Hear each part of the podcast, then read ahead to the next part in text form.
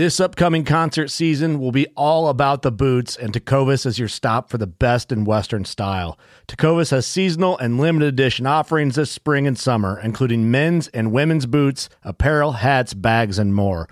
All Tecovas boots are made by hand in a time honored tradition with timeless styles that are always on trend. And Tecovas has first wear comfort with little to no break in period. It's hard to find this level of comfort paired with this level of style.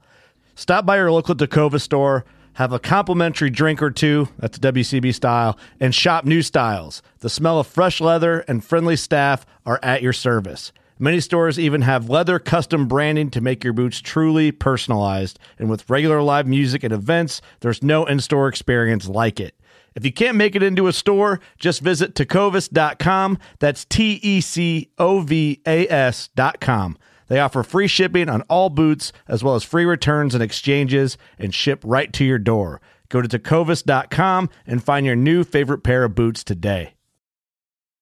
Hunting boots are a critical component of any successful hunt. Whether walking a short distance to your blind or trudging miles through rugged terrain, your feet are carrying the load. Without the right boots, you could give up early and lose out on that trophy just over the ridge. At Midway USA, we make selecting boots for your next hunt easier. With just a few clicks of a mouse, you can decide on what's important, like waterproofing, insulation, size, width, and savings. For just about everything for shooting, hunting, and the outdoors, check out midwayusa.com. Whether you're just looking to stay warm during a hunt or need maximum concealment, the clothing you wear can make or break a hunt. At midwayusa.com, we understand hunting clothing has come a long way with more meticulously crafted camo patterns, advanced scent control technologies, and weatherproof options to withstand the elements. Hunters have to wait until their favorite season, but shouldn't wait on gear, which is why Midway USA offers super fast shipping. When you're ready for your next system, log on to midwayusa.com. You know, we we'll hunt two to three foot waves pretty consistently um, on the Great Lakes without any worries. But what happens is, isn't those two to three foot waves that become the problem? It's when you're hunting out there and you're hunting on a good ducky day. It's cloudy. You've got the, the nice cold front pushing in, and then all of a sudden a big storm blows up, and your two to three foot waves turned into five to six foot waves in about 15 minutes that you weren't expecting. Welcome to the Foul Front Outdoors Waterfowl Podcast, where our goal is to recruit and educate new hunters while entertaining the rest of you. Without new hunters and the mentorship of those more seasoned, this passion as we know it faces an uncertain future. So get the word out, turn the volume up, and enjoy the show, because you're on the Foul Front. Today on the podcast, we've got Tony Homer, and Tony Homer is uh, he is the you, what do you call yourself? The president or the CEO or founder of Waterfowl Works LLC. Yep. And Waterf- Waterfowl Works LLC, uh, you guys primarily make uh, layout boats um, up in Ohio, correct? Correct. So you want to give us a, a little bit of uh, how you got into hunting and then how you ended up getting into making boats. Well, I've been shooting waterfowl since 1979. Uh, locally here in Ohio, which well mainly is rivers and streams and fields. Then as as we got older, we started tinkering with the layout boats, and we were building them out of wood uh, in our garage. And every time I would build one, somebody would see it, they'd want one. So So you are an intrepid soul taking something that you built out onto big water uh, right in the beginning, huh? Oh yeah. Well, when you build something out of wood, you know, wood's going to be it's going to float anyway. So So the failsafe is there at least. right. I get. I fully promise you that I, if I built something out of wood, that it might not float. So You're right. Well, wood floats, so you should be okay. You might be wet, but you should still be able to float. got it. So you said 1979. Correct. So you know who first took you out hunting? That would have been my father. We were hunting on the rivers here locally where we live, and that's where it all started. Awesome. Now, my father wasn't serious. He worked five, six days a week, so we'd only get out one day a weekend, maybe, if we were lucky. But we would head to the river or the, the small inland lakes in this area and see if we could shoot a duck or two. when did it first pop into your head that you needed to go lay out in a large body of water in a layout uh, boat? Well, that was probably once I got about 18 years old and started doing a lot more hunting on my own. Okay. And so that was, you know, you started in 1979. When did you make your first boat? Would have been about about 2000 is when we handcrafted our first wooden layout boat. And now, when one goes about handcrafting their their first wooden layout boat, were there schematics or research, or how did you how'd you go about that? Well, we had used some bought boats from from John Kalash or some old wooden pumpkin seeds that were built from plans from Paul mm-hmm. Busick or guys like that. So I mean the the general shapes and ideas were there. You just had to mimic them and create your own from it. Okay, and so how many years after you know that first boat, um, you know, did you start making them for other people? In 2003, just about to the day we went into retail sales of the UFO layout boat, and I said actually almost to the day. It was right around September 15th, 2003, our first open day for sales for the UFO layout boat in Pointe Mouillee, Michigan, which is a show we will go to next weekend. Awesome. Awesome. And so, uh, kind of give the listeners, you know, from there, uh, you know, how many boats do you guys make a year and you know, what what kind of operation do you have running right now? Well, our operation consists of two people, myself and my wife. We hand build every boat we sell. We do this full time. Um, so we're we're building boats pretty much year round, and if we're not building boats, we're taking that the little bit of time off that we get to enjoy things like camping and things like that and together pro- as family. So and, and probably shooting a couple ducks, right? that's one thing that lacks pretty bad right now because I tend to always be building boats during duck season. That is a bummer. that's becoming a problem. Now we we sneak away a couple weeks a year and and get the boats out and go hunt with friends and things like that. And, but yeah, most of the time, this time of year during duck season, we're busy building boats. You know, you asked how many we build. We average uh, on an average year, about 150. Is it about 150? Yep. Okay. Yeah, and, and we, uh, you know, the UFO is our staple boat. That was the original design.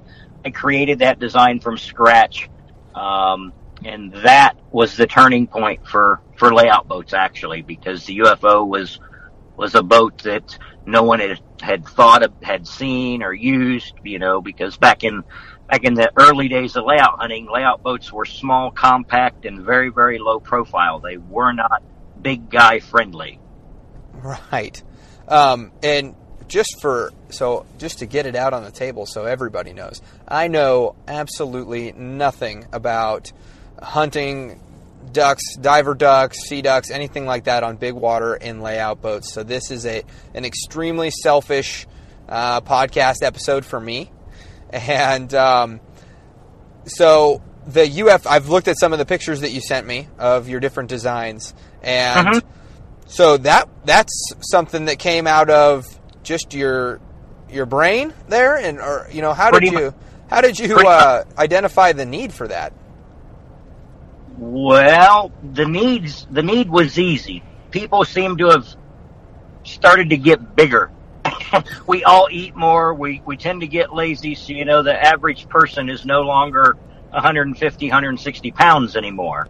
And that's about all the, the original boats like the Kalash or the Busick could handle, uh, comfortably. You know, we squeezed our butts down in them little boats, but you weren't in them very long. Your feet were splayed out right and left, and your le- your legs were bent, your knees were bent, and so it wasn't very comfortable. So the UFO was designed to take care of that problem in the industry.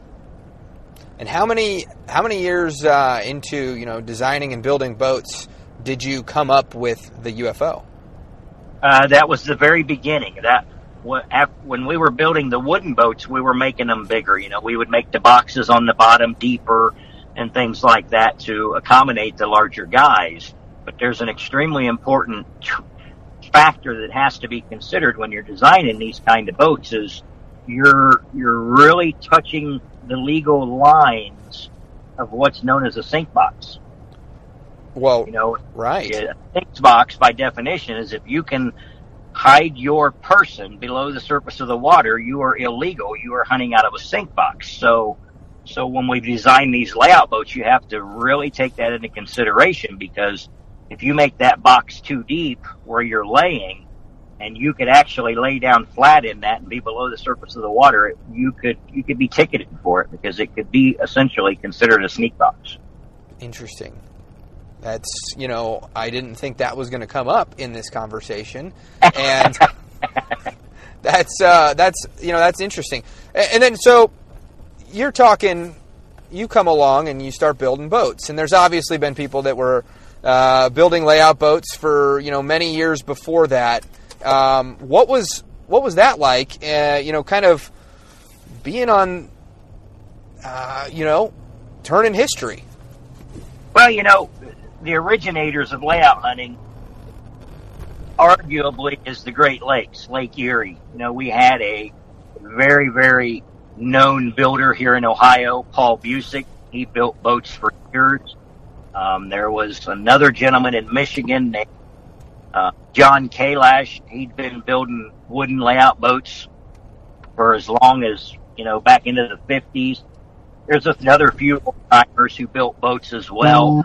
Um, you know, but none really, really pushed the market and took it to a retail level. You know, most of these guys were building them out of their garages through word of mouth and things like that. The local shows here on the Great Lakes, and that's just how they how they done their business and they built their boats. You know, um, those guys were fortunate; they didn't have to adhere to all the U.S. Coast Guard regulations that are in force now that um, us builders today have to to ensure the safety of the guys who are using them.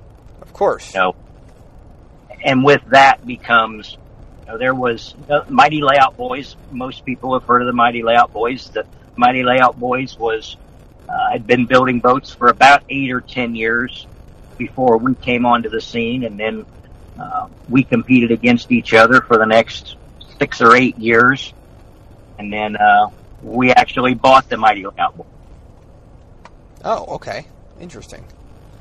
So, yeah, with layout boats, it's it, it's slightly different than hunting in a cornfield because you know you're laying in open water, and we've got to worry about your safety. Number one, you know we've got to make sure that if you're laying out there in sub sub zero temperatures, in basically what a lot of people will call a coffin box, Right. uh, on Lake Erie in two or three foot waves, it's imperative that that you know you're safe. You know, you know the boat's going to handle the conditions. Um, the boat's designed for the proper weight that's in the boat, like that. So, Right. That's a lot of. Um, I mean, that's a pretty big responsibility uh, on on your end. I would suppose that there's, you know, when it comes to redesigning stuff, or um, every time you, you know, make a boat, I that's probably in your mind. It has to be because, as I said before, they all have to meet U.S. Coast Guard regulations. You know, um, and unfortunately, the U.S. Coast Guard regulations are not designed around layout boats. They're designed about big boats. So when you have to incorporate those regulations into these short, narrow, small crafts that are floating on top of the water, it makes it extremely tough to get the right capacities Sure. so that you can so that you know that you can know that your clients and customers that are using them are safe. You know, the UFO um, has a maximum capacity of 450 pounds, so there's not too many people that can't safely hunt out of that boat. Right. Now, you flip that around and you go back to one of the other designs that we own now, the Paul Busick design, which which we call the the ML or the excuse me the Erie layout boat.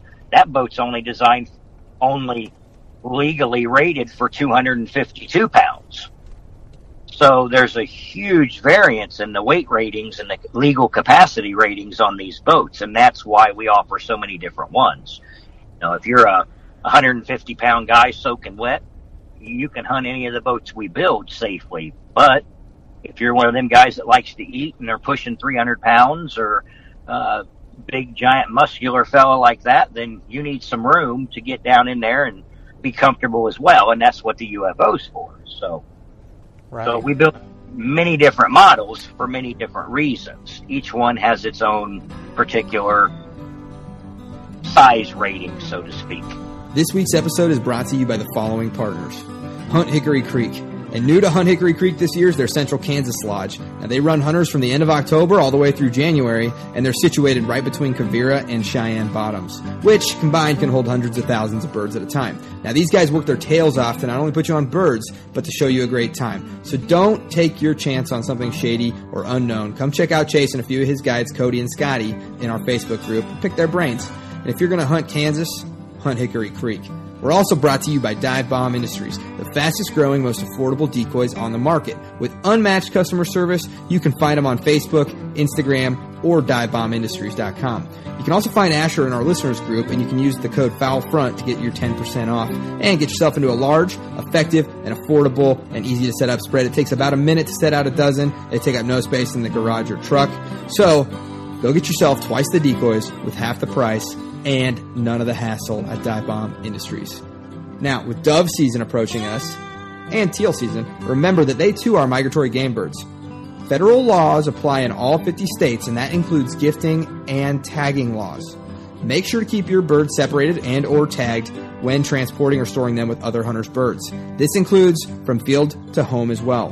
Gifting in the field, although commonly done, is never legal under 50 CFR 2040, and it must be done at the donor or donee's personal abode. For other helpful hints and tips, check them out on Facebook or under Toe Tags LLC on their website at toetagsllc.com. Have fun, be safe, and keep it legal. We're also brought to you by Athlon Optics, which produces some of the finest shooting scopes and binoculars on the market. Their ED glass is top notch and rivals the glass of binos three or four times their price. You'll be able to pick a goose out in a depression from half a mile away with these things. They're tough, sturdy, and then this is where Athlon Optics goes above and beyond with a lifetime warranty. This thing is, which is pretty critical for a waterfowl hunter. So head on over to Athlon Optics and get a top of the line binocular system for the season at a fraction of the price and a no worries guarantee.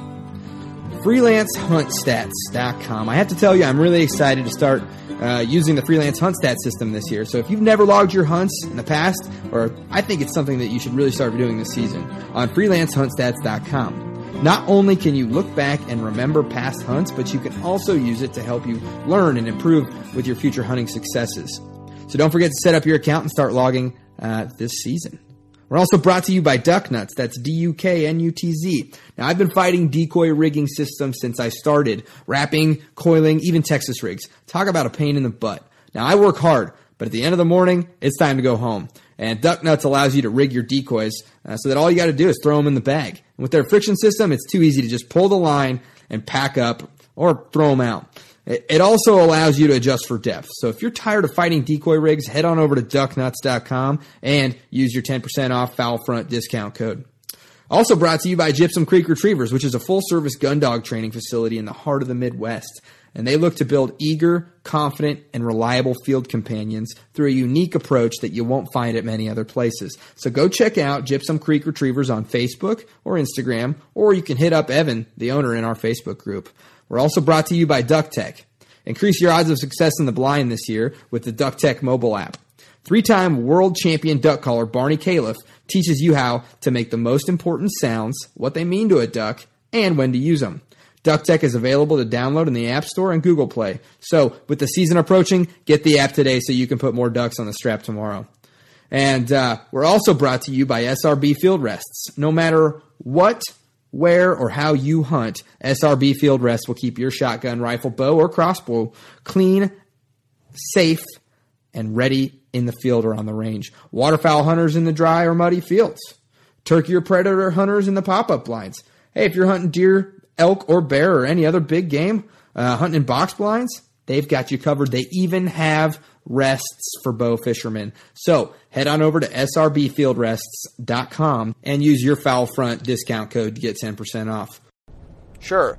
Now, what's the process look from you know, in your in your head you, you have a vision of okay, what uh, this design or this boat's going to look like, drawing up plans to, you know, getting that thing U.S. Coast Guard certified and selling it to somebody.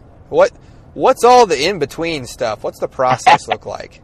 Well, it's extremely complicating, and I won't get too deep into it just because I don't want to give out too many secrets. But Ah, yes, yes. but you know you have to you have to look at buoyancy um, you have to look at the materials you're making the products out of um, then you have to look at the shapes you know you want to make sure that you're designing a shape that's going to float properly and is going to be resistant to sinking so to speak you know if you take a square and put it on the water a square two by four on a piece of plywood and you set it out on the water then you take a rectangle piece of plywood and you take a circle piece of plywood. Each one of them is going to have a different resistance as you're adding weight to it and pushing it under the water. Right. So shape is everything. You know, that's why 90% of the layout boats that you see on the market now are shaped like they are, because that's generally the proper shape to get the most capacity out of it. Now, how much of this learning came from books, and how much of it came from you messing around with plywood in the bathtub? this pretty much all came from drawing it out on paper and playing with it. Done a little bit of research. Um, I've got a, a really, really good friend who works for a major boat manufacturing company. Um, and I also have another good friend who's helped us along the way with, with learning to build the boats and working with the fiberglass and things. So Gotcha. Gotcha. So, in your shop right now, how many how many boats do you have? Um, I'm catching you at the end of a work day. I'm assuming. Um, how many boats do you have in there that uh, you're working on? I believe I counted 32 yesterday. Whew. And I, I imagine with that volume, uh, you kind of do things in sections or um, kind of a, almost assembly line ish with yourself. Well, not really. We the nice thing is is we have a 26,000 square foot facility. Um, we have three different parts of that building, and we break it down into groups. One, you know, we have our our, our building group, which is where we do all the fiberglass work, and then we have our finishing room, and then we have our warehouse. Okay. So essentially, basically, what happens is, is you know, we'll start in the in the build room, and we'll wax the molds, we'll spray up the molds, and then we'll lay the fiberglass. And then they'll move from there into the next room, and then from there to the next room. But the key is molds. You know, we have um, four sets of molds for the UFO, which is our number one seller, most popular boat. And we've got one or two sets of all the other boats that we have. So, so we can essentially, in an eight-hour day, lay up six or seven boats pretty easy. Okay. Got you. And now I know that you're probably the person to ask about this, but what, what you know, what do the uh, layout boats? When was the first one, or when did they start using these things? Oh, I, it's it would be extremely hard to track that down because you know, guys, like I said, the, the gentlemen up north here in the Michigan and on Lake Erie who were building them, you know, there's not a whole lot of documentation that goes back real far. These guys were they were doing these things in their garages and things like that, and many of them were doing it for their own for their own needs and their own reasons back, you know, in the market days where they would go out and they'd shoot a hundred ducks in a day. Um, so, so it's hard to really say Okay. how far back they go. I, I believe John Kalash was building boats in the fifties. Okay. So from bow to stern, how how big is the UFO? The UFO is ten foot two inches long. Ten foot two inches long.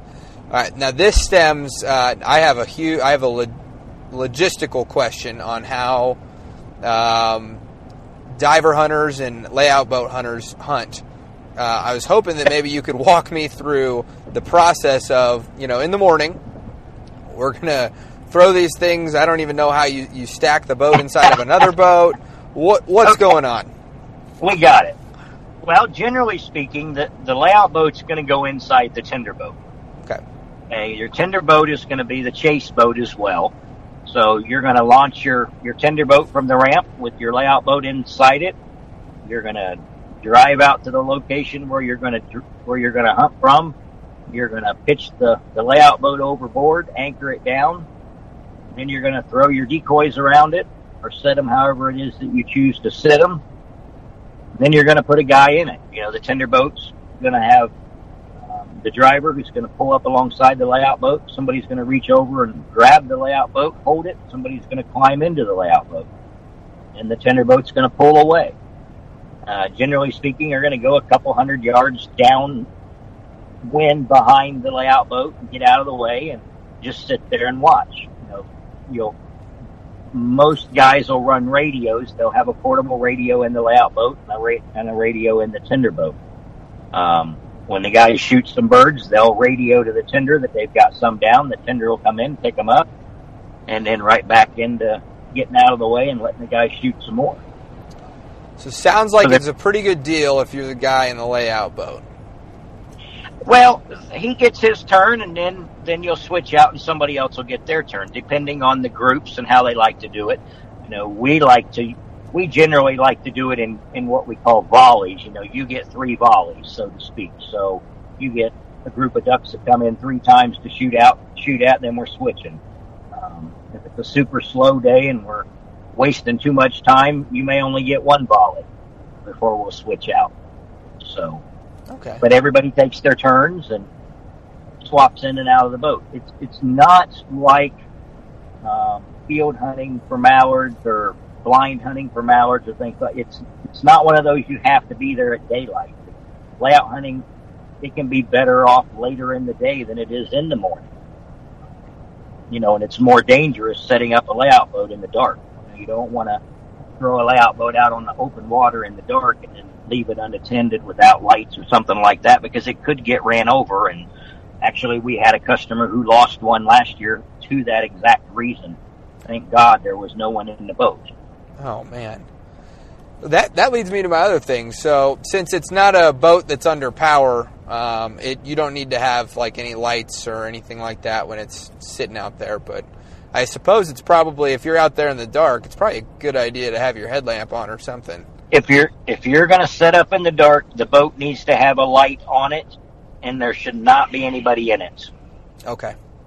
Because you know, if you've got a boat out there, somebody going fishing somewhere, and they go flying across the lake, they're never going to see it till it's too late. They're going to run over it before they even know it's there. Right. They're hard enough to see in the daylight. Yeah, I mean, sure. That's the, the, the intent of it. so um, never leave your layout boats unattended in the dark, guys. Make sure you put lights on them, bright lights. Don't put anybody in it if you're setting it up in the dark. Um, personally, I would advise you not to even set them up in the dark. It's not necessary. Wait till daylight. In the last 15 years, how many you know boats have you you know had to replace because of a similar incident? that that is the first boat that I am one hundred percent certain of that got ran over. Got it. Oh, but it only takes one. Yeah, if somebody's in it, you know. Yeah, and we exactly. have to think about that. We have safety is number one when it comes to this kind of hunting because it every step of it has so many dangers um, that we're walking right into. You know, we're our life is on the line in so many different ways layout hunting that we have to take extreme cautions. Yeah, I'm a I'm a bit I'm a land lover, um, not a sailor or a um, you know a, a, a, waterman or anything like that. I can swim pretty good, but um, it I won't even take you know my 14 foot John boat. Um, I won't take it in a place that I can't stand. um, and so this whole everything that you're explaining to me is it's my eyes are just wide open right now. You know, talking about two, three foot waves in this little ten foot boat. Um, yep. And whereas safety is always, you know, always present um, when I'm hunting, but I don't know if it's like it's a uh, we plan for it and we plan to be safe and we do things uh, that are almost second nature that are safe. Um, but it sounds like safety is like the number one thing when it comes to layout hunting. It has to be. Safety is number one. Um, there's just too many things that can go wrong. You know, for example, if you're out there and on Lake Erie or Saginaw Bay or on any big body of water and it gets rough, you know, if you're out there hunting in two foot waves, maybe even three foot waves, because the windier it gets, the better the hunting can be. Right. And you're transferring from that little boat into a tender boat two times for each person. You're crossing the line from one boat to the other to get into each boat. So one bad move right there and you could end up in the water in sub-zero temperatures.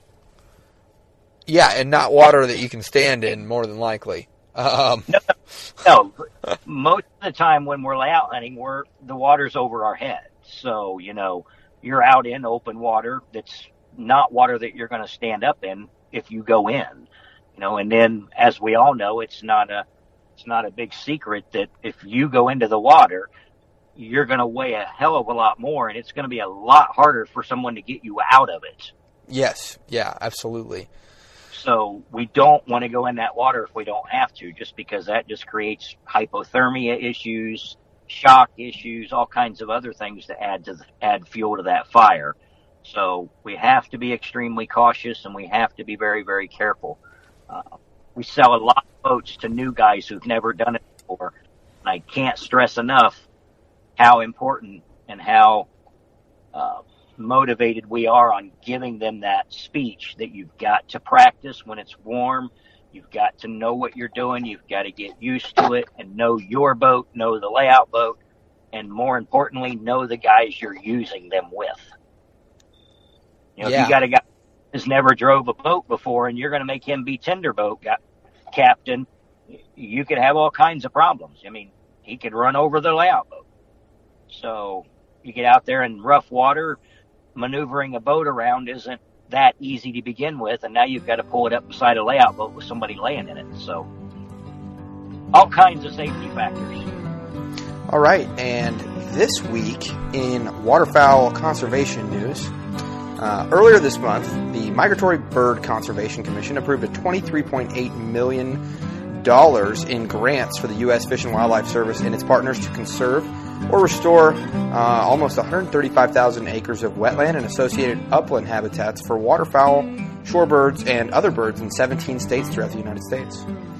The grants made through the North American Wetlands Conservation Act, the NAWCA, will be matched by over $60 million in partner funds. The NAWCA grants ensure that waterfowl and other birds are protected throughout their life cycles. The NAWCA is the only federal grant program dedicated solely to the conservation of wetland habitats for migratory birds. And since 1989, funding has advanced the conservation of wetland habitats and their wildlife in all 50 U.S. states, Canada, and Mexico, while engaging more than 6,000 partners in over 2,800 projects. Uh, for a partial list of the latest grant beneficiaries, there's the Maine Wetlands Conservation Initiative, uh, which is about a million dollars to conserve about 27,000 acres of wetlands for waterfowl, songbirds, and other species in coastal Maine. Uh, the Klamath Basin Wetlands um, has about a million dollars to restore and enhance 12,000 acres of wetlands on Working Cattle Ranch and elsewhere in the Klamath Basin uh, in Oregon and California, including wet meadows on a cattle ranch. Uh, work will benefit northern pintail, sandhill crane, many other species. Now, the Texas beaches to bays uh, is another million dollars to permanently protect uh, 5,300 acres of coastal prairie, coastal marsh, and other wetlands and uplands in the Texas mid coast. The project will benefit the mottled duck, the mallard, the redhead, and uh, many other species. I want to go ahead and give a big shout out to Brian Corey for putting together this week's waterfowl conservation news. I generally I try to teach, coach, and you know uh, mentor the listeners on here. If there's anybody new, I like to think, hey, if you listen to this podcast enough, and if you reach out to a couple, you know, people and mentors, you could probably go cut your teeth by yourself uh, duck hunting. I don't think that that's the case at all with with what you guys are talking about right now.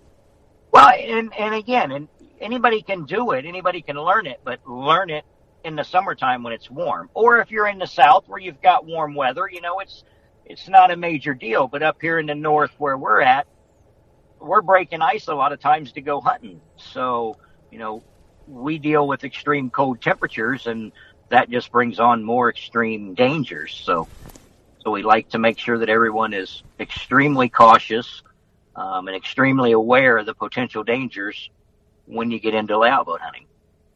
Right. But with that said, it's some of the best hunting you'll ever do. Because they're they're flying right up in your face, right? Right. I mean, you're out in the open water, and diver ducks don't fly high; they fly low to the water, generally speaking. And you know, they'll they it's not uncommon to see them within range of you reaching up and just grabbing them. Wow. All right, back to the transportation piece a little bit on getting Yep. this thing out there. Um, Okay. You know, you're talking about a 10 foot boat, and how wide is it? 62 inches. Oh, wow. Okay, so we're not talking about a small. What what did you say the the bigger boat was called? The tender boat. The Tinder boat. So No, you're going to need the tender boat's going to be a pretty good sized boat. You're, I, minimum I would recommend would be an 18 foot tender boat. for a for a UFO. Yeah, Okay. be it a 18 foot mod V John boat or an 18 foot deep V. Deep V is going to be much better if you're running in big open water. You're hunting backwaters or sloughs or places that don't get rough, super rough. You can get away with a mod V. Sure. Okay, so we say you're saying 18 foot, and then you got Yep. 10 feet. Uh, 10 foot of that is a boat in the middle of your boat. I'm, well, it's I'm- going to go across the boat. It's Okay. Not going to perpendicular. You're going to run it across the gunnels. You're going to set it across the bow of the boat on the gunnels. So it's going to take up about five feet of the front of the boat. got it. Okay, and then you just strap that down with. throw some ratchet straps across it across the bow cleats to hold it in hold it while you're under power going to and from the location and then once you're there you'd unstrap it hook the anchor rope to the back of it slide it overboard. That makes uh, a lot more sense than what I and was thinking. that procedure. Now generally speaking the decoys are going to be under the layout boat. Yeah, because it's the dead space anyways. five feet up in the front all your decoys are going to be stored up underneath it. So when you slide the boat off now you've got access to your decoys. Makes sense. and then reverse that when you're picking up. Pick up the decoys first, then pull the boat back on top of the boat, the tender boat, over top of the decoys. Okay, okay. Now, once you have all that set up, it's all Mhm. laying out there.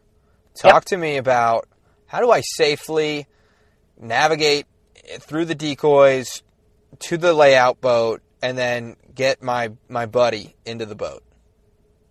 Well, you're going to leave a path for the for the tender boat to come through. Generally speaking, we always want to approach the layout boat into the wind. The layout boat's always going to be facing with the wind to your back. So the birds are going to be coming into the wind. So we're going to leave us a 10, 12 foot path along the side of that layout boat clear through the decoys so we can pull up into there into the wind. Now, when you're pulling up into the wind, the wind's going to pretty much work as a brake for you. So you can come up in there nice and smooth and slow and even, and you can pretty much stop that boat with your forward control and the wind countering it coming the other way long enough to make the transfer in and out of the boat. Okay, sure. So I've got I'm laying in the layout boat. Mhm. I've got uh, the wind to my back. Yes, it's coming in from your back. Okay, just like regular hunting, and Yep. The boat would then be approaching me from my rear side. No, it would be coming at you from the front. Yes. Okay. Yep. Got it. So the boat's going to be coming from the front. The wind is going to break. Got it. Okay. Yep. Yep. So the boat, the boat's pulling up to uh, my left side from the front. You know, I'm getting Yep. my, I'm unloading my gun and collecting Gun. myself and getting the birds. Yep, Now you're what? going to be on knees in the boat, ready for the transfer. Okay. When the boat pulls up alongside you, one of the he- other hunters in the boat is going to reach over the tender boat. He's going to grab the edge of the cockpit of the layout boat. And at that point, you're going to stand up, grab the side of the tender boat, and step into the step out of the layout boat into the tender boat. From like the starboard or the port side. Yep. Okay. Yep. Then, if it's a calm day and the boats aren't too drastically giving you any fits there, you can go ahead and make the switch with the next hunter. If it's not and it's really rough and you're having some trouble, once the guy's out of the layout boat, the tender driver continues through while everybody regroups, regathers, and then he'll come back around and make another pass to put the next guy into the boat. Got it. So from the time that okay, I see the boat, it's coming up. It's about 30 yards away from me. I'm on my knees. I got all my my guns unloaded. I've got the birds yep. on my strap. Probably toss the birds up into the boat. Yep. Toss the birds up into the boat. Hand your gun to the guy who's grabbing the boat at the same time, and then you're going to gra- step up, grab the side of the boat, and then step over into the boat. All this should happen in, gosh, 30 seconds tops. I mean, it's going to be pretty quick. Right, right. And the driver of the tender boat, he is doing the front back game, trying to keep from yeah. pushing the boat too far over to the left or the right. Correct. Okay. Ideally, he's going to come in. He's going to the boat's only going to stop long enough for you to make the switch, and then the boat's going to keep going. Got it. So I mean, it's not like he's going to throw an anchor or anything like that. He's going to pull up, make the switch, and pull out almost immediately. Okay. Now, now we've got okay. So we come back through, and so I guess when I'm laying in the layout boat, there's a path to my front and to my rear on my either my left or right side, big enough for the boat. Correct. Okay. So now we, my buddy is in the layout boat. I'm the I'm the captain of the tender boat now. Um, I make that second pass, and we drop my the buddy. He's dropped off now. Yep. Um, and I go set up uh, behind him. Yep. Um, you know, two three hundred yards. You said. Correct. Okay, and we've got our radios. Um, yep. What am I doing in the tender boat? You're watching and laughing. Cooking breakfast, I'm I, maybe. Right. okay. Yeah. Uh, is it any flagging or anything like that? Fun. It's probably more fun sitting in the tender boat watching the guys miss. oh, I don't know if I could, I don't know if I like this kind of hunting anymore. All my buddies behind me watching. I got enough. I got it bad enough in an A-frame where no one can tell who's hitting what bird. Right. but no, that's basically what the tender boat's going to do. It's just going to sit back there out of the way, um, keep an eye on the layout boat, make sure that nothing going or going awry or going out of sight that shouldn't be. Make sure the decoys are all staying there and picking up birds. Okay. Oh yeah, so that's a okay. So you know, bang, bang, bang, got two birds down. Yep. What now?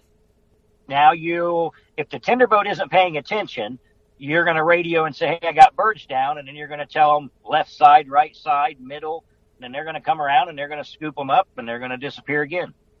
And if it's, you know, I'm I'm, I'm thinking kind of like, uh, you know, you got the long lines. I'm I'm assuming. Yeah. Um, so how do you, you know, you got birds in the long lines. Do you do you wait for them to move out of the long lines, or yeah. if they're dead, it's no real rush. Um, you know, if you're if you've knocked down two bluebills and they're dead in the decoys, uh, there's no sense. I mean, coming after them immediately.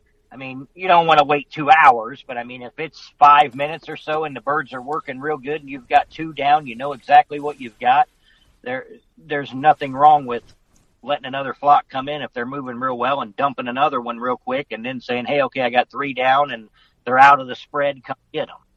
You know, okay. There's no sense having the tender boat trying to fight through the decoys to pick up a bird that's in there that's going to float out in a few seconds anyway.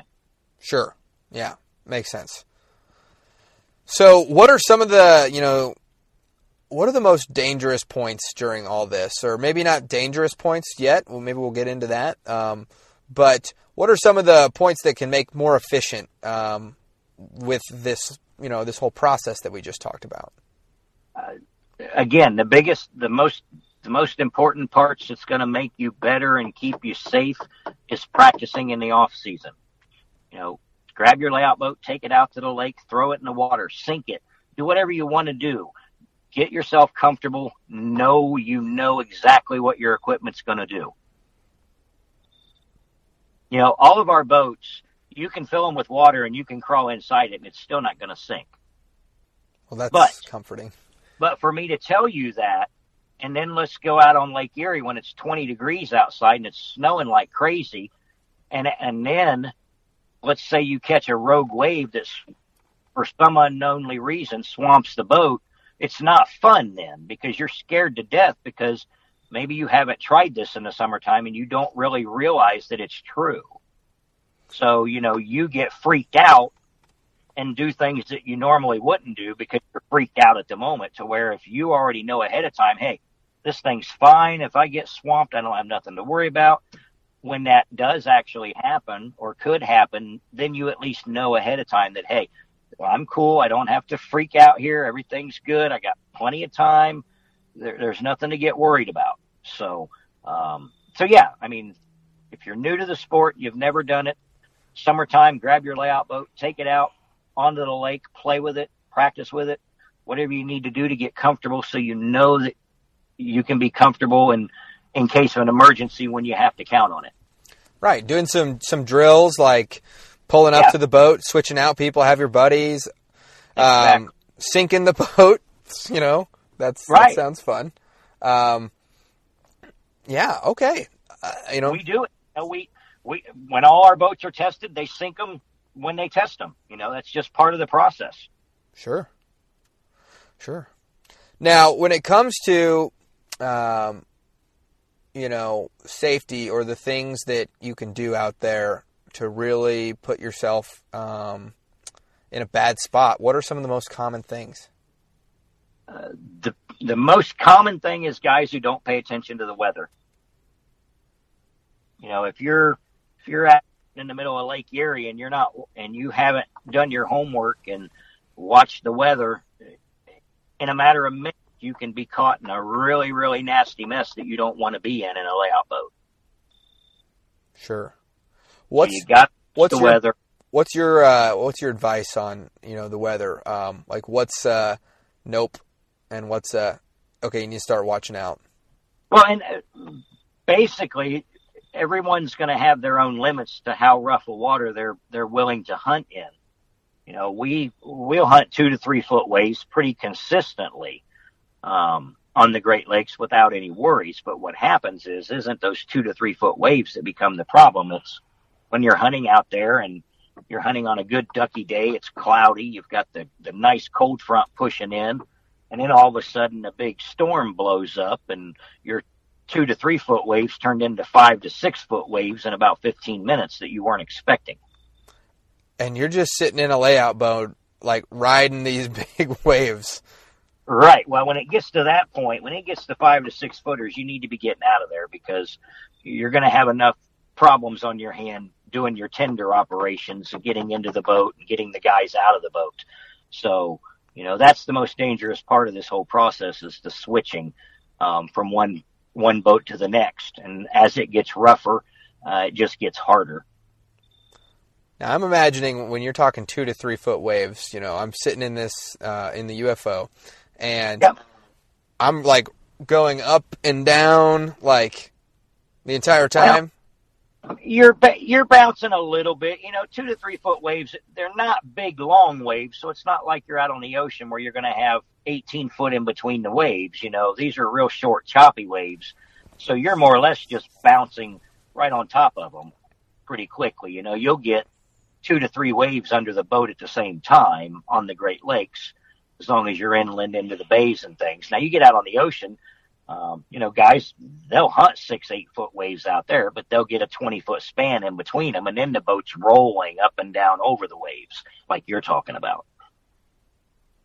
Oh, that sounds terrifying and fun.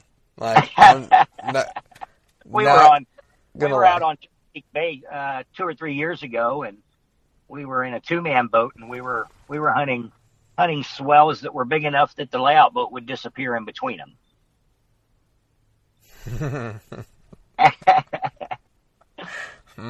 Okay.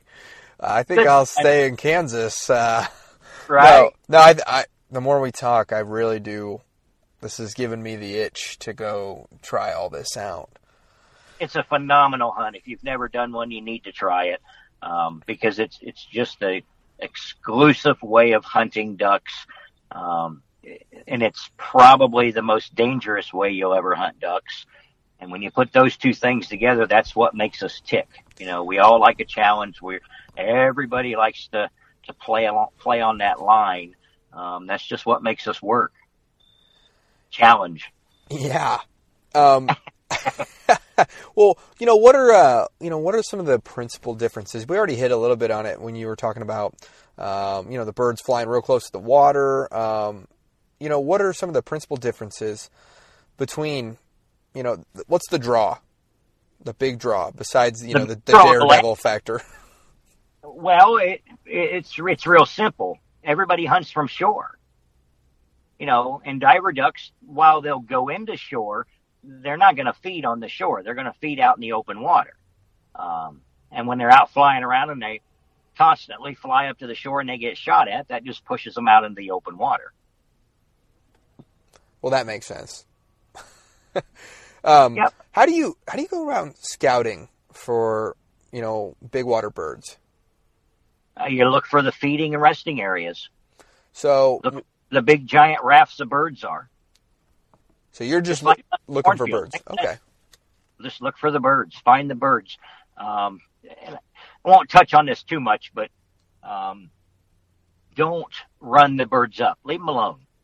Find it. Find you a spot in between them. You know, the birds are going to rest in an area. They're going to feed in an area, and they're going to travel back and forth, just like Canada geese do in the fields. So there's no sense going out and pushing up 5,000 birds. Um, when all you got to do is set up somewhere in the middle of them out there and just pick them off as they start trading. Right.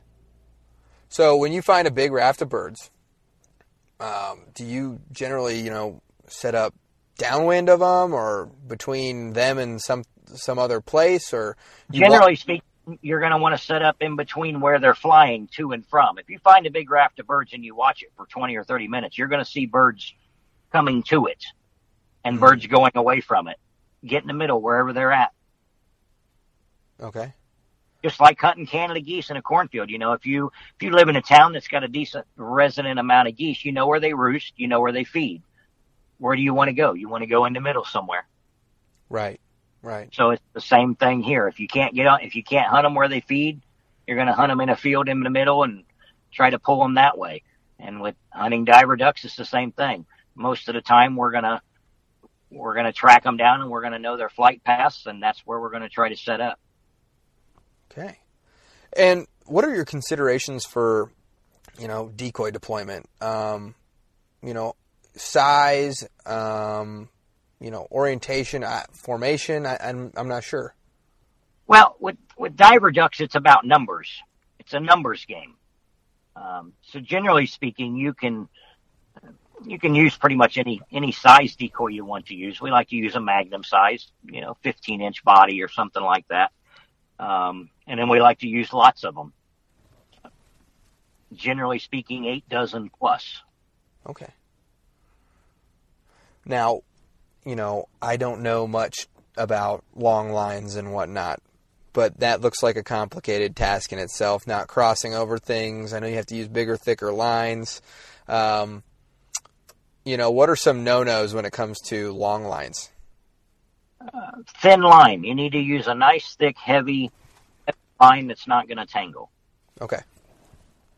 And and then setting them is really easy. You know, that's just you know, so you just drop it out the back of the tender boat. The tender boat drives, and somebody feeds them right out the boat, and then drops the anchor, and then you just go back and do it again. and then picking up, I'm assuming this is in picking reverse. them up. Right. You just grab an anchor, grab a decoy long line, and pull it in the boat, and just start pulling them in. How, Not difficult. Actually, pretty quick. Yeah, I mean, it. I mean, it sounds like it has it, it has the potential to be a real pain in the butt, but if you're if you've got your tactics down and you've got yeah, you're using a good heavy cord, they won't get tangled. You can. A lot of guys are running them right straight into big leaf bags or they'll pull the long lines in, leave them all attached, and put them into slotted bags. So I mean, it's it's pretty easy in, pretty easy out. Okay. Now, when it comes to motion, do you have to worry as much about motion as you know puddle duck hunters do or not? Are you talking about like a motorized decoy, like a Mojo or something? Yeah, I guess uh, mojos, flags, uh, that sort of thing. Not so much. I mean, you can use them to get attention, but it's not real necessary. Okay. If you're out there where the duck, where the divers are at, you don't need the extra pull because if you've got your number of decoys out, you're going to get your share of them to pull in. Yeah, and then obviously the concealment portion um, comes from your boat. yep, that that's a pet peeve of mine, and I see it all the time. And um, the one thing that that I that I will say is, if you're laying in a layout boat, you need to be laying down in the layout boat. If you look at the internet and you look at pictures of guys in layout boats, all the guys that you can see their heads and shoulders are doing it wrong. They need to be down in the boat. If you want to hide, you want to be in. A, you're already out there in a, in a layout boat because you want to be in a low profile boat and you want to hide. And if you're going to sit up in it, you've defeated the purpose of being a profile boat. This probably irritates the boat maker. yes, that, that's a big pet peeve of mine. We we put headrests in our boats and we put them in a particular place for a particular reason because that's where your head should be. That's funny. My layout now, boat didn't work. Uh, it wasn't low enough. Well, well sitting and, up the whole you time. Get a lot of calls. You know, we'll get a call, man. I'm we're having we're struggling really bad. We can't get the birds to come in. So you got any pictures? I'll ask. You got any pictures of the spread with guys in it so I can take a look, see what's going on? Nine out of ten of those pictures that I get will have a guy sitting up in the layout boat. Just like poking your head out of the blind. Just like sitting in a cornfield and opening your doors and sitting up. Yep. Same thing. You've completely defeated the purpose of the concealment that you're using. Now, so lay down in the boat. Stay down. I know it's going to be hard to see. It's no different than laying in a field blind with the doors closed and the, the mesh is closed across your face, and you can't see out of those either. Right. You'll know when they're there. Believe me, you'll know when they're close enough to shoot. Right. And so. Uh, speaking of that, too, um, some considerations. I, I don't know if it is or not, but you know, you're sitting down in the boat, and then you know the birds are coming, and now it's time to shoot. Um, are there any no nos when it comes to um, shooting out of a layout boat? Not really. Um, if you're in a one man boat by yourself, there's really nothing to be worried about other than making sure you know what you're shooting at. I mean, you, if, if you shoot something you're not supposed to, well, that's a no no, but that's on you for not being able to ID it. Generally speaking, shooting out of a layout boat, they should be close enough that you should be able to tell what you're shooting, and that's pretty much the only time you got to worry about it. So what you're telling me is it's not like shooting out of a canoe. not at all. No. The stability is super stable. You can stand up and do jumping jacks in them if you wish. I mean, the stability of the boat's going to be fine. Now, if you're in a two man boat, now you have to be concerned a little bit if you have two right handed shooters because you got to make sure that the shooter on the right side isn't swinging in front of the guy on the left side, you know, and shoving his barrel in his face and all that kind of good stuff. But but that's uh, that's only in a two man situation. Got it. Got it. Um, so now you, well, actually, I wanted to touch a little bit on calling diver ducks. Not necessary. Not necessary. Perfect. Some people swear by it. I've never called a diver duck in my life, and I've shot plenty. well, okay, good to know. So I don't need to buy a diver duck call. Sounds like not necessary. Oh man, well, perfect. Um, so you out you have the UFO, um, yep. and then I can't remember what did you call the other one that you had? Uh, we have the Kalash boats. We build a Kalash one man, a Kalash two man. We also manufacture a UFO towable, which is a boat that's designed to tow behind the smaller tenders. Uh, okay. We also have the Erie, which is the old original Busick. Um, and then we have our new two man abductor that we just started building last um, October.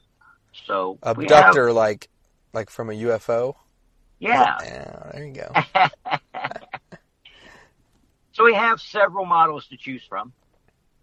Okay, so how does how does one go about selecting the right layout boat for them?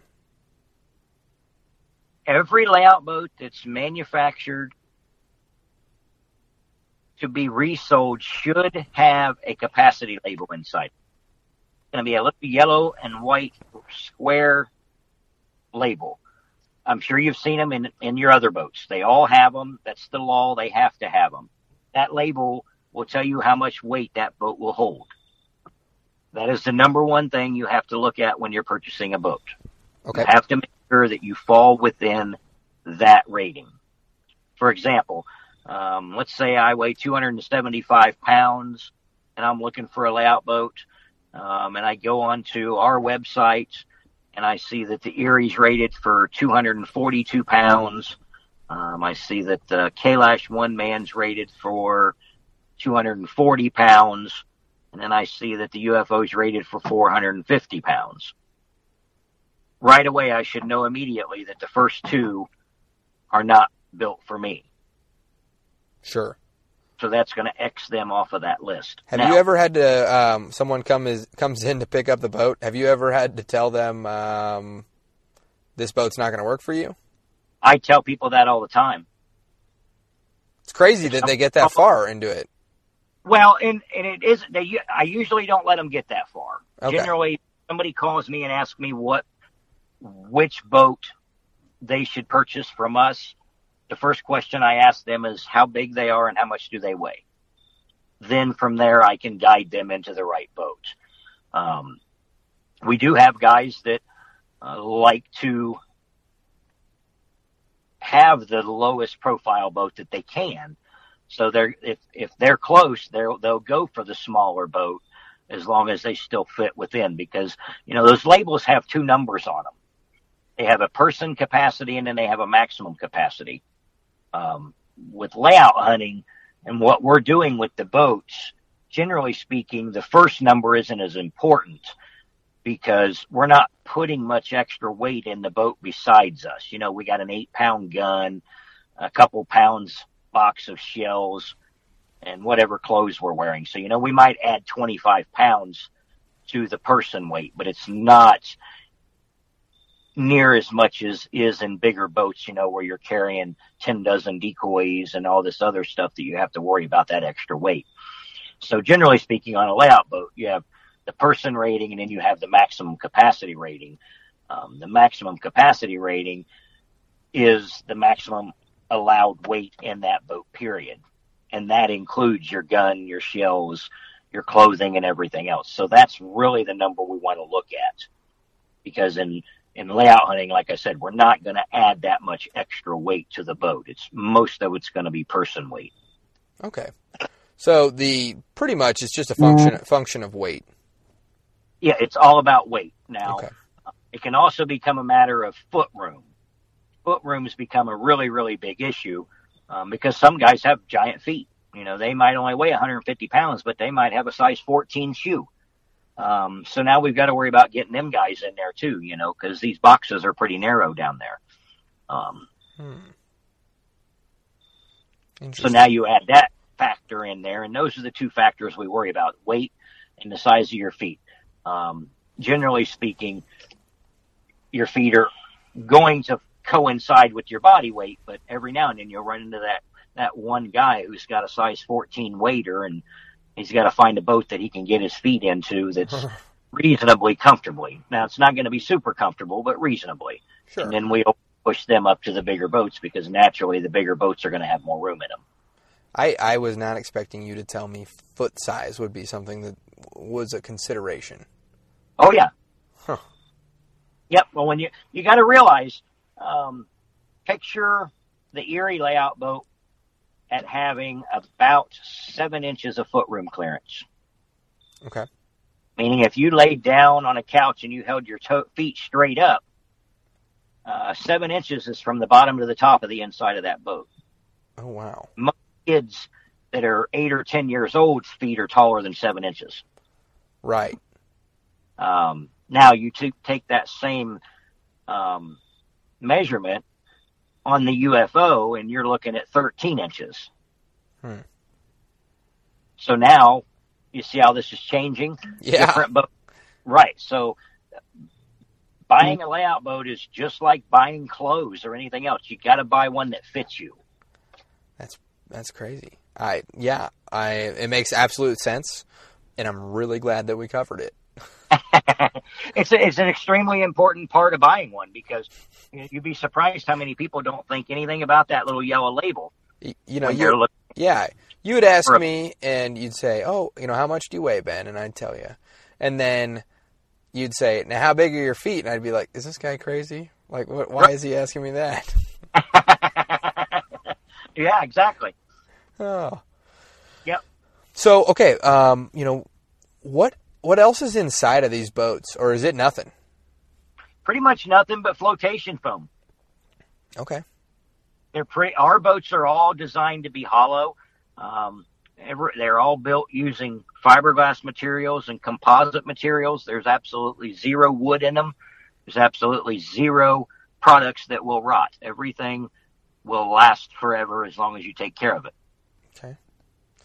Um, and there's, you know, what do guys do to like stay warm down in there? Because I imagine, you know, you got that real cold water underneath of you, and um, They're really not bad. Most people wear waders in them. okay, And that's not a bad thing because whether people realize it or not, if you've got a good set of neoprene waders and a wader belt on, that's going to float you if you go overboard.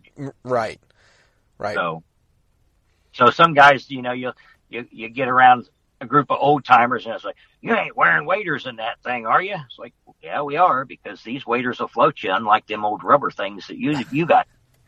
right. Yeah, that's the one. I I can't remember which um, department, which wildlife agency. You know, they hopped in to the pool Yeah. with, and they were showing that, hey, yeah, you don't waiters don't, you know, kill Nope. you. They actually help you out. You betcha, that's a fact. So, wear your neoprene waders. Got to be neoprene, neo- no, not rubber. Yeah. What about the breathables? I, I don't know. I haven't never tested those. You know, So I, you know, as for as many times as I've fallen in with my breathables, I've never like had the situation where I had to float. They've gone over the top quite a bit, but uh, Right. So I mean, I can't say. I mean, I know neoprene will float you with as long as you have a belt on to keep the water out. yep. Uh, and the breathables, see, I don't know because I don't know if they'll hold the air in Hmm. inside the waders. I, I, I, I don't know that answer, so I can't tell. Yeah, I feel like they do a pretty good job of that, but Right. well, yeah. Well, Tony, this was a this was a great talk, and I, I really just have uh, a couple more questions for you uh, before I let you get on to enjoy your evening. Um, what was the what was the first uh, duck or waterfowl you ever you ever killed? Drake wood duck, Thanksgiving Day, 1979. Well, I don't know if that's specific enough. We might have to ask you again now. You know, I'll never forget that one. It was quite a sight. Seeing a duck, a wood duck come down the river that was half frozen on Thanksgiving Day. That's usually that's that's pretty daggone late for Ohio to shoot a wood duck. I'll have to take your word on that. I have to come up and check that out. Um, Yeah. Okay. Um, you only get to hunt one more time uh, in in your life. Where are you going? Who's it with? How are you? You know, how are you hunting? What's the weather like? Um, and what are you shooting? If I only get to hunt one more time, I would have to say it would have to be to Alaska.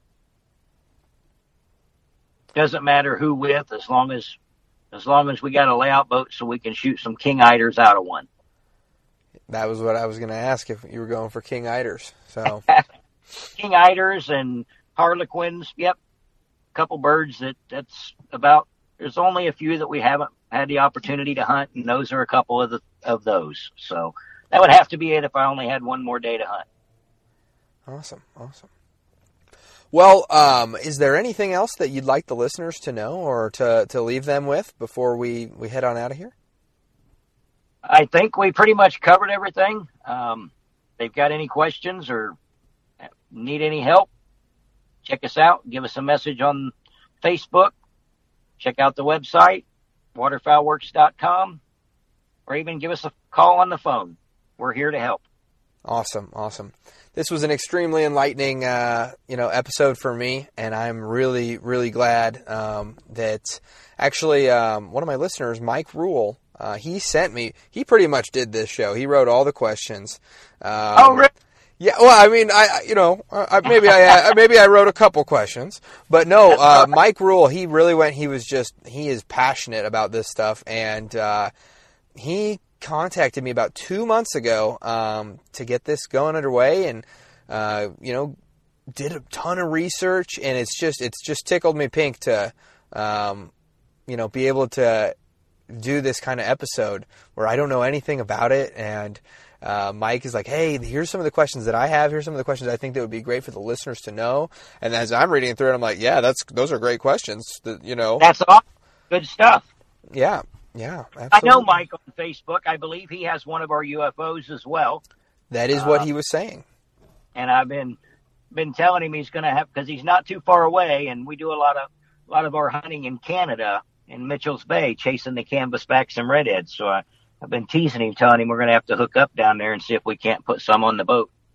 Well, absolutely. I'm sure that he, that's something that he would definitely enjoy. And I know that he's probably been just biting at the bit, waiting for this episode to come out. And uh, yeah, it's it's perfect. And and I, you know, I think that I'm in this next couple years, I'm going to have to give this whole thing a shot. And uh, oh, that was, you know what? That was the one question that I forgot to ask, and I'm, it's my wife's question, I'm sure. Do you wear a uh, life vest out on these things? I, we do not wear them once you're in the boat. It's strongly encouraged to wear them during the transfer. Okay. Once you're in the layout boat, you can take it off. You can stick it there beside you because, like I said, you're not going out of that boat. It, it it's not going to flip on you. You're pretty pretty much safer inside that boat than you are the tender boat. So um, but when you're transferring guys, put it on because that may save your life in the, in a bad situation. All right, Tony, I, I, I, greatly appreciate it, and I've enjoyed this last hour that we've been talking. And uh, we will you're you're in on our on our podcast group, um, and so if people have any questions, they can uh, link up with you there. And uh, you know, I look forward to uh, linking up with you in the future and uh, talking some more. Sounds good. All right, Tony. You have a good night. Thanks. Yep. Bye-bye. Bye. All right, and as we do every week uh, at this time of the show, we're going to go ahead and talk a little bit about our partners. Um, these are great people, and you know, don't fast forward through this. This is um, important, and this is where we're going to have a lot of um, you know good updates for you um, that you know might be beneficial to yourself. So, I want to give a big shout out to Hunt Hickory Creek uh, Hunt Hickory Creek, uh, they just opened up their Central Kansas Lodge for waterfowl this year.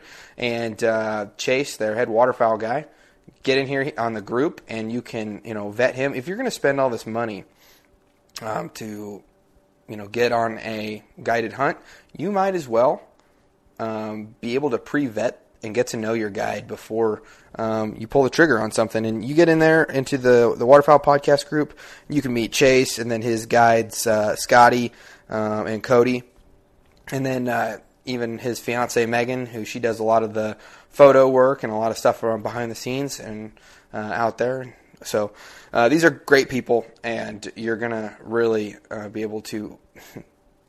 once you meet them, you're you're in the group. You're gonna be you're gonna be sold. So go ahead and uh, check out Hunt Hickory Creek uh, and book a hunt with them today. So We've also got Dive Bomb Industries, and Dive Bomb Industries has a Fowl Front uh, 10% discount code. And if you haven't used that yet, I would use it before the end of this month. Um, just saying. These guys are getting us into, you know, affordable, big numbered spreads that are extremely realistic and get the job done.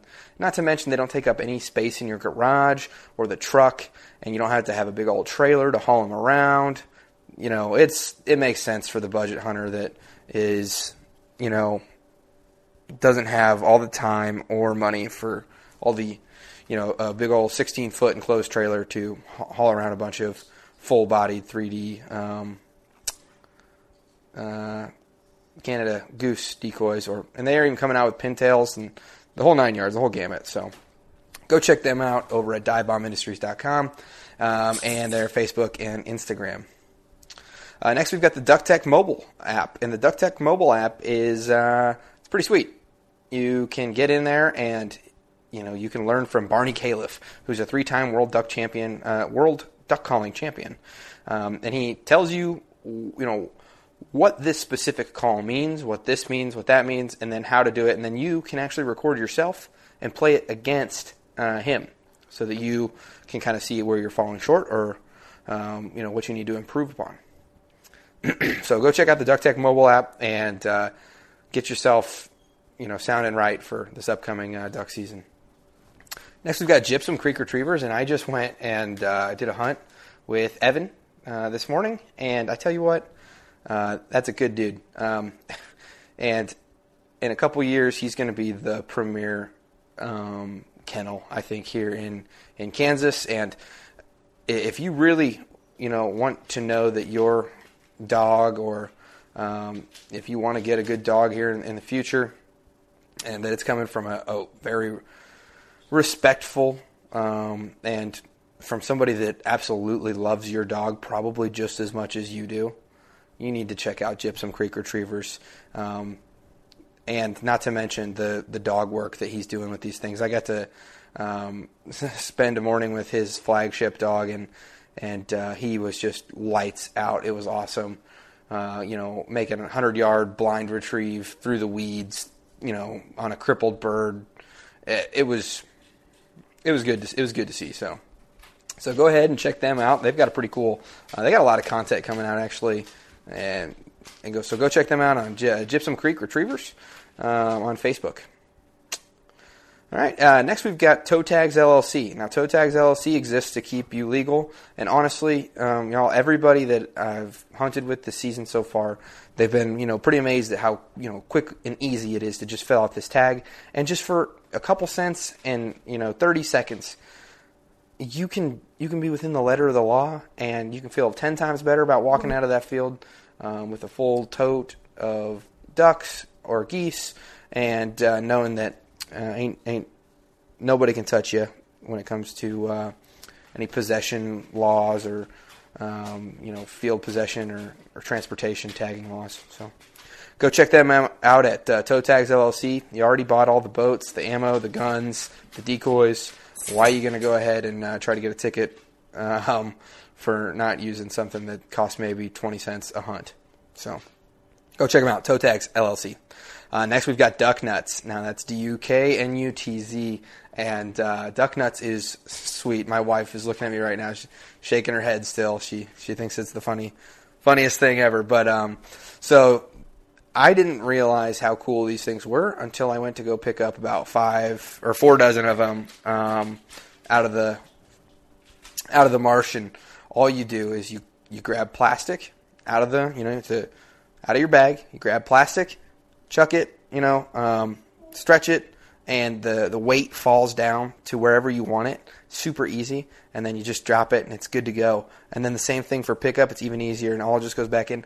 The big money maker on these things is you can just toss them in a bag together because the weight is right up next there to the uh, to the decoy. No, nothing's getting tangled, so it's it's nice. Um, we've also got uh, freelance hunt stats. Um, freelancehuntstats.com is a pretty cool journal website, and it's not just a journal website. Most journal websites, you know, you put in, oh, I killed six blue-winged teal on, on this day, um, and it was, you know, like whatever. I was with Bobby Joe or whatever, and um, but no, this thing has you can fill it out, and then you can like filter the data, and you can see how you did on sunny days, how you did on windy days, how you did, you know, uh, on cold days, this, that, and the other, and it makes all of your hunt logs comprehensive, which is really nice, and um, I mean, can make you a better hunter. And that's uh, my good buddy over at uh, Freelance Duck Hunting, um, Elliot. That's his site. So go on and uh, check out freelancehuntstats.com. All right, next we've got Athlon Optics. And Athlon Optics, um, I'm telling you, these things um, are worth easily two to three times what you're paying for them. Um, I, everybody that has looked through um, my binoculars that I got from them, they have been like, "Wow, how much do these cost?" And they're like, "That's you know that's comparable to some glass that's two or three times that." And Not to mention the the biggest draw, like the biggest thing about it is is they stand behind every product that they sell, and they have a lifetime guarantee, which is huge for a waterfowl hunter because um, we are tough and rough on our gear. So go on uh, over to athlonoptics.com and uh, order yourself uh, a pair of these uh, binoculars. I got the the Midas um, 10 by 42, and they work great. Um, and we already gave away one pair. And not saying, just saying, there might be another pair being given away um, in the next week or so. So stay tuned for that.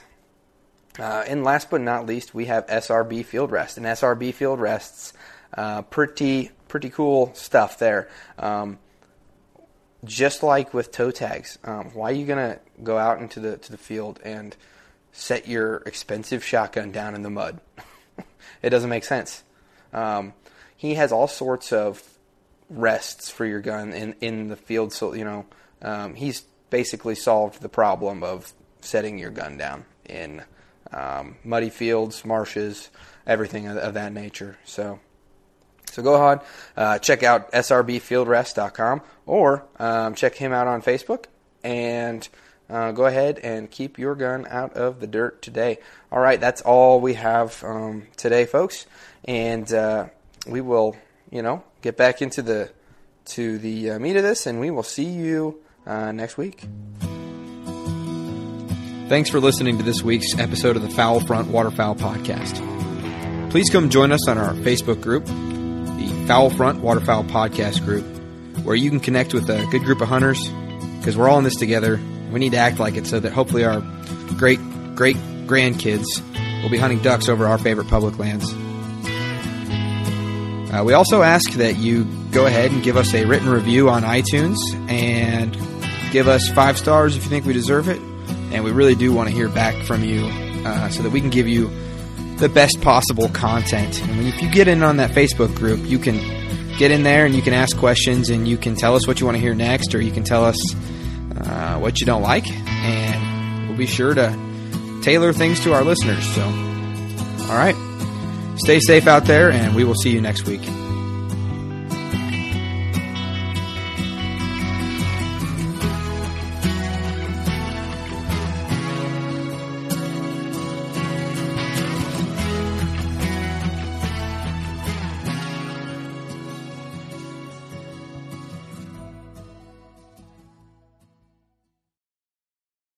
Hey, you ever been sitting in front of your TV just wondering why you can't catch the latest episode of The Fowl Front right there in your living room so you can press all your guests and family with your fine taste in podcast listening? Me neither. But hey, as a part of the Waypoint Outdoor Collective, you can now find The Fowl Front and some other great podcasts on your Apple TV, your Roku, your Amazon Fire Stick, Smart TV, even your gaming console just by downloading the Waypoint app. And heck, while you're there, they got over 2,500 hunting and fishing shows on demand. Go download the Waypoint app today.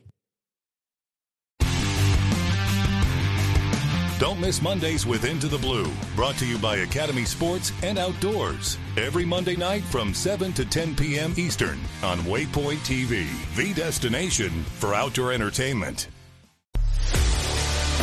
A life that has the stories to back it, a life to be proud of. It's a Winchester life. Yeah, baby. Six eight Western. Oh, mule deer, baby, right there. Tune in every Tuesday at 7 p.m. Eastern on Waypoint TV.